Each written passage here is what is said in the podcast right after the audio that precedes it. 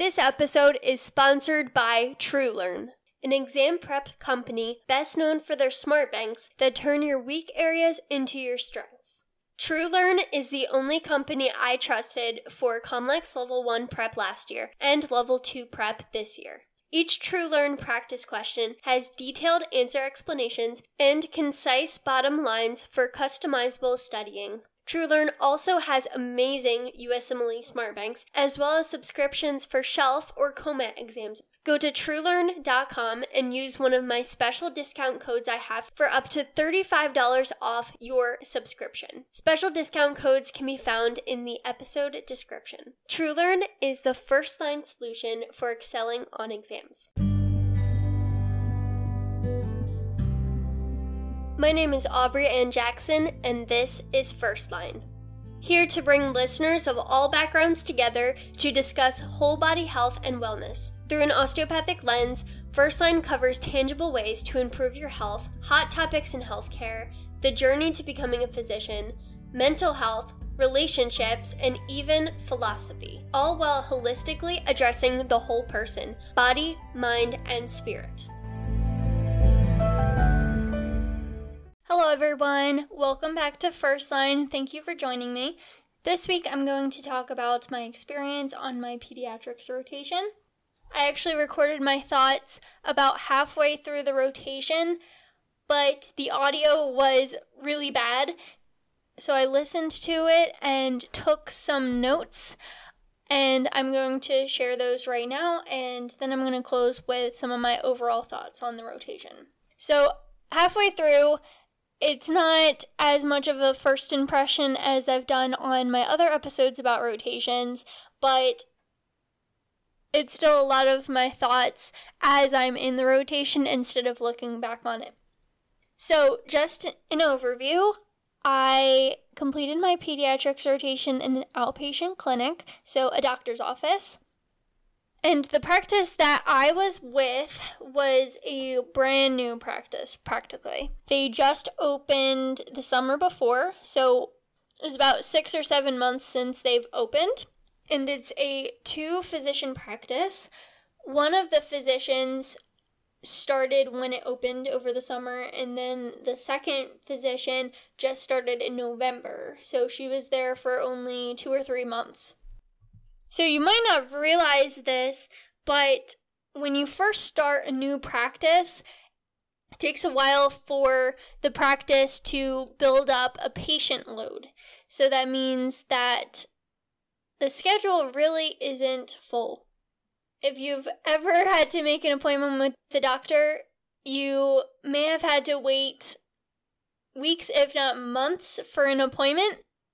But for this practice, because they were brand new, they would have many openings throughout the day. So there was a lot of downtime for the students. And I actually did the rotation with two other students for the first half and then one other student for the second half. And the students that I rotated with were actually fourth year students, so they chose this as an elective. They wanted to get extra experience in pediatrics in their fourth year. And because there was a lot of downtime, we had a lot of didactics, which is going over different topics in pediatrics as a group. So it was a lot of learning experiences because many times if you have busy days on rotations, you'll just be seeing patients back to back to back, which is a great learning experience, but you're also putting a lot of work in, so maybe you're not focused on learning new things as much as you are practicing things you already know.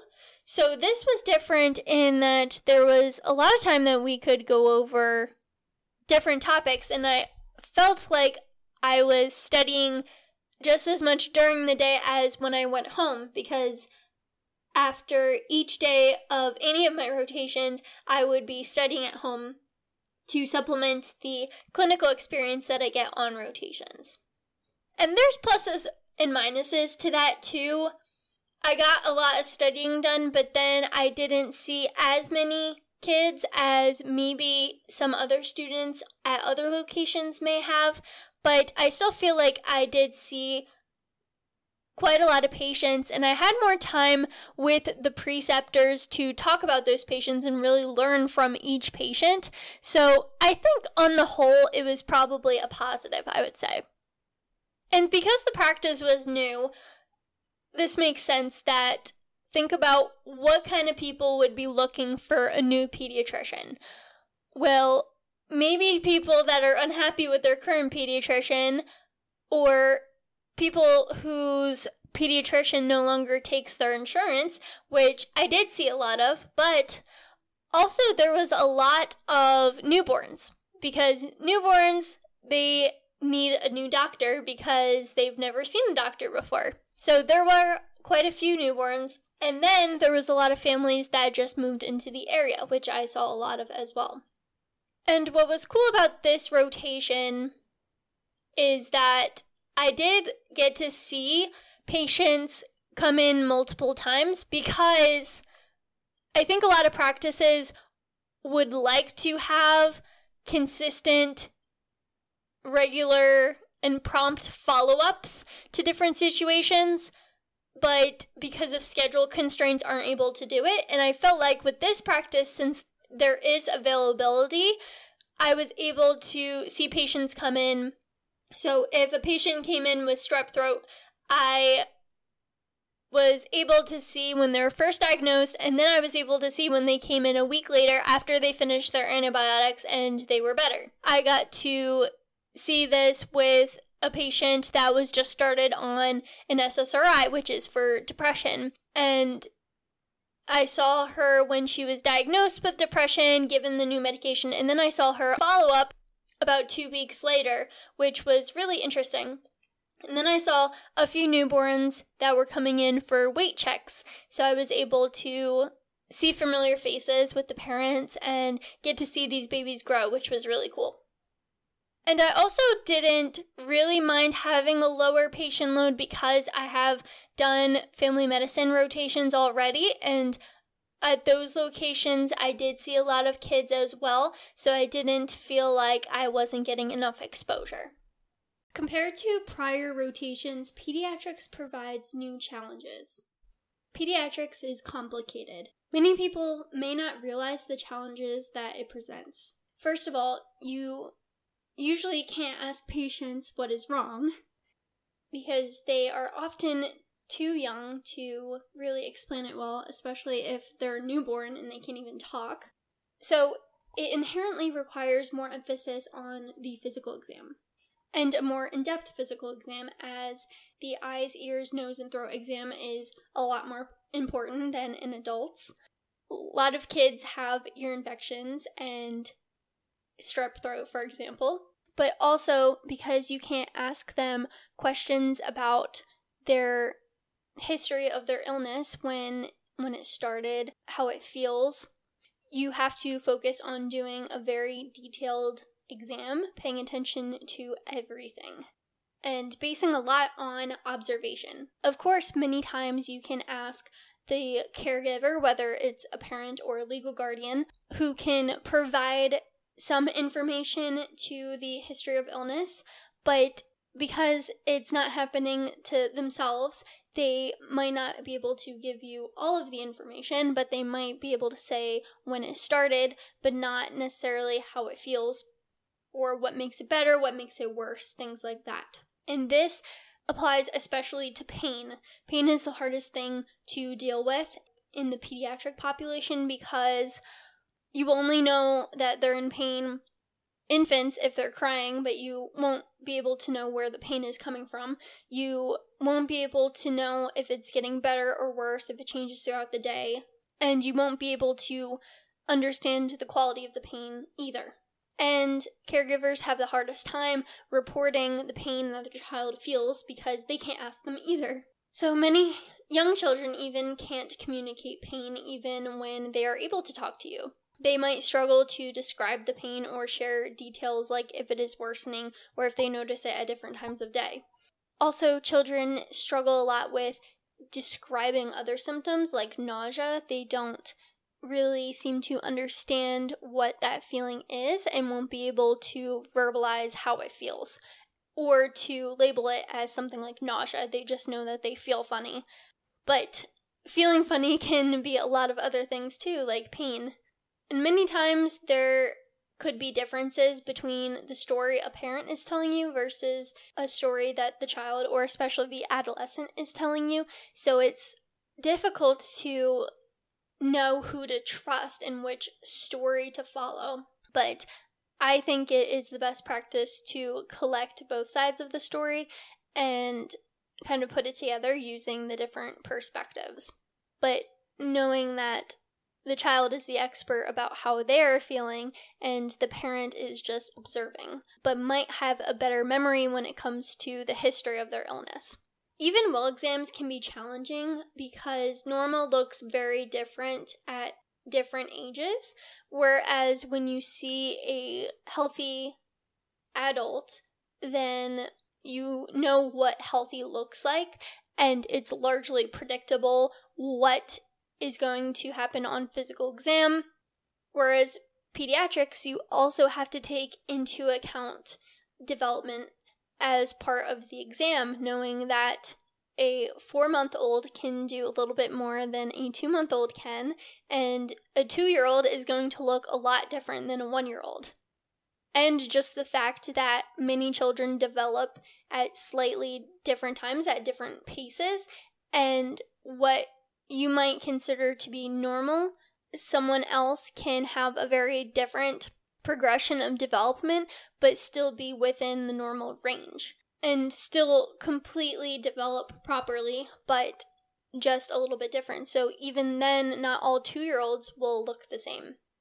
But I really did enjoy working with kids, and I'm definitely considering a specialty that at least involves working with children part of the time. I am very much passionate about preventative medicine, so this kind of makes sense that preventative medicine is best when it starts in the very young populations because a healthy lifestyle can start very young and you can set yourself into habits that can last a lifetime and prevent disease and live a healthy life.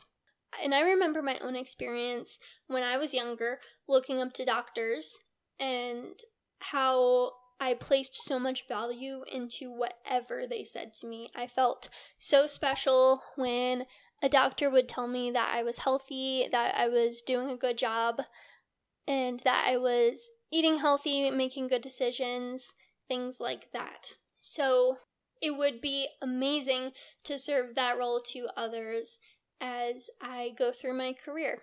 Just to give you a little bit perspective on what kinds of things I saw during my rotation, I saw a ton of constipation.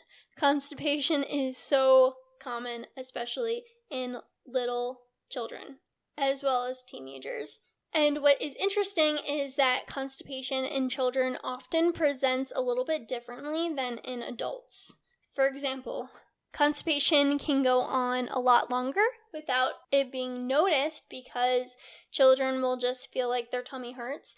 And when they tell their parents that their tummy hurts, then it is often thrown to the side as a stomach bug or indigestion or even reflux. And many parents might not know the actual frequency that they should expect their child to go to the bathroom, and especially once a child approaches the age where they can finally go to the bathroom on their own, then a lot of times the parents will allow them to be completely independent and won't really know how often they're really going. And small children can be a really bad historian when it comes to that, with saying that they go every day when it's really more like once a week or twice a week.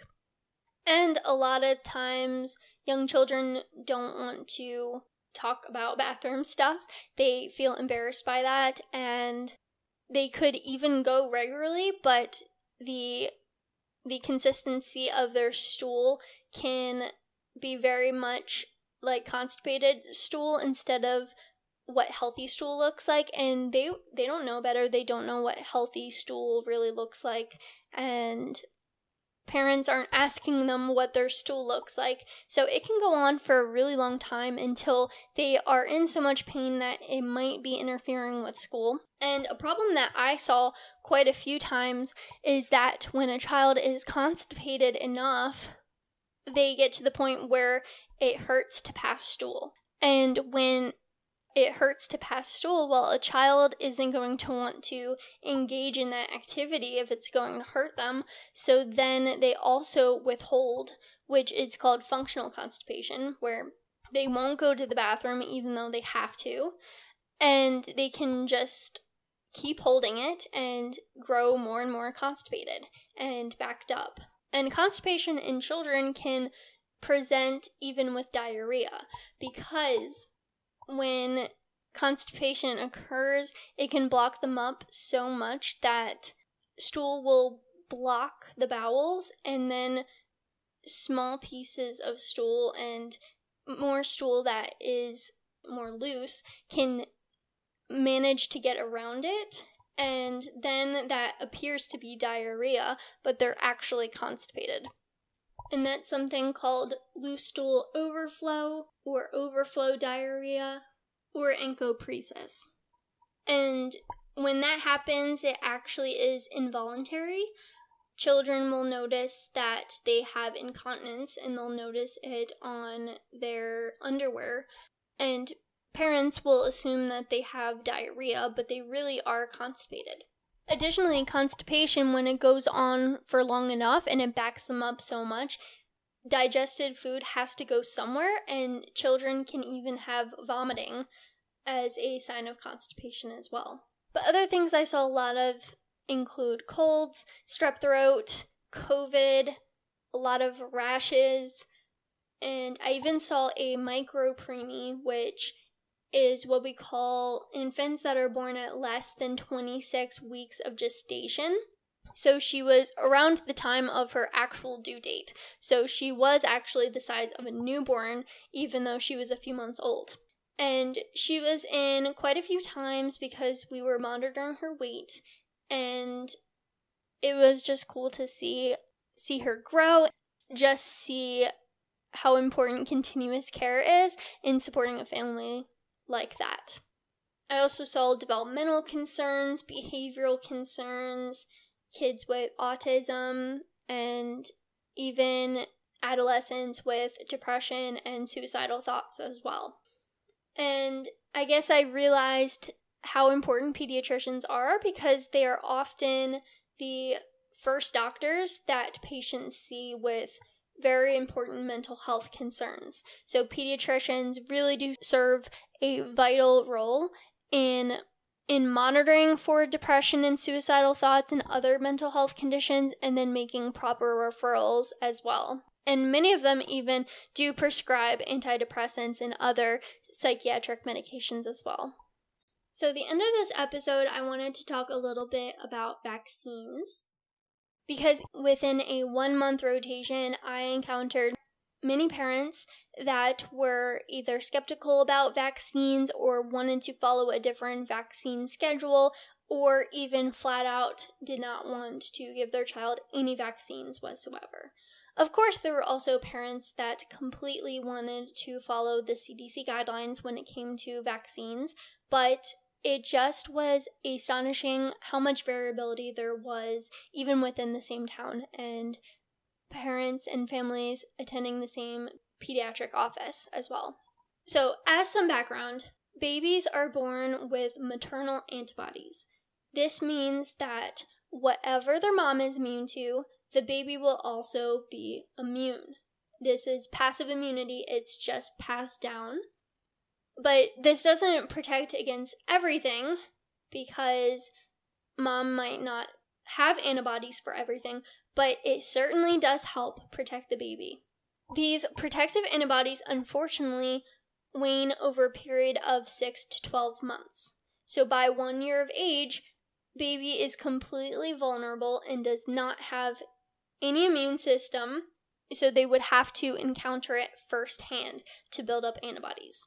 However, when baby is born, their immune system is basically non existent, and their immune system eventually does become stronger, but it doesn't happen in until several months later.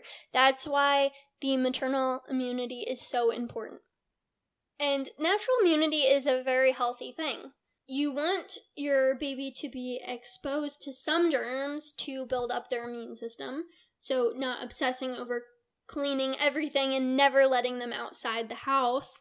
But of course, you never want to purposefully expose a baby to harmful germs, but you can let kids play and get dirty, certainly. And we can see keeping your baby too protected can backfire, as we see with the increase of food and environmental allergies that is linked with late exposure to these allergens. That being said, there are some things we do not want to risk infants getting exposed to firsthand. The bacteria and viruses that we don't want baby to encounter with their immature immune system are especially the bacteria and viruses that can be lethal in infants and toddlers of their age. The good news is that we have vaccines that prevent diseases that once were some of the leading causes of infant mortality. Let me say that again. You do not want babies to build up natural immunity to something that could kill them. It's not worth the risk.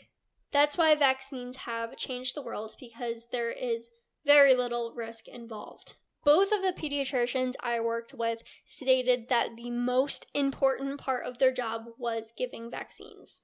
Also, the timing of vaccines matter. The CDC does not make arbitrary guidelines. The vaccine timing is done to build up strong immunity by the age at which infants would have a life threatening disease if they were unvaccinated. They're also spaced out in a way that infants can effectively mount an immune response to the vaccine, and so subsequent vaccines can effectively serve as boosters to maximize defense. The vaccine schedule also also set up to reduce the number of shots needed by combining different vaccines for different diseases into one. For example, there is a vaccine called MMRV that vaccinates against four different viruses. So, starting with hepatitis B, this is a vaccine that is first given within 24 hours of birth. And this is important because the sooner in life you contract hepatitis B, the more severe your disease is. So, infants who contract hepatitis B will have a devastating lifelong condition that increases the risk of liver failure and cancer. Hepatitis B is transmitted via blood and is easier to transmit than HIV. It doesn't require much blood at all, and many carriers are unaware that they even have the infection. Rotavirus is one of the viruses that have a vaccine given at two months, four months, and six months, so that the baby is immune by the time they lose their maternal antibodies. And this vaccine is important because if an infant or young child is infected with rotavirus, it can quickly lead to severe dehydration and it can be a medical emergency. DTaP is another vaccine given during the same months two months, four months, and six months and that vaccinates against diphtheria, tetanus, and pertussis. Pertussis is the one that a baby is most likely to be exposed to naturally and is also the most dangerous. Pertussis causes whooping cough that leads to narrowing of the airways that makes it difficult for infants to get enough oxygen when they experience repeated bouts of coughing. The younger you are when you get it, the more severe and life threatening it tends to be. So it's important to give these vaccines early. And the CDC recommends two months, four months, and six months to make sure that you have full immunity by the time you lose your maternal antibodies. Next is Hib and pneumococcal. Both of these vaccines protect against meningitis, which is inflammation of the brain, very dangerous, pneumonia, and bloodstream infections.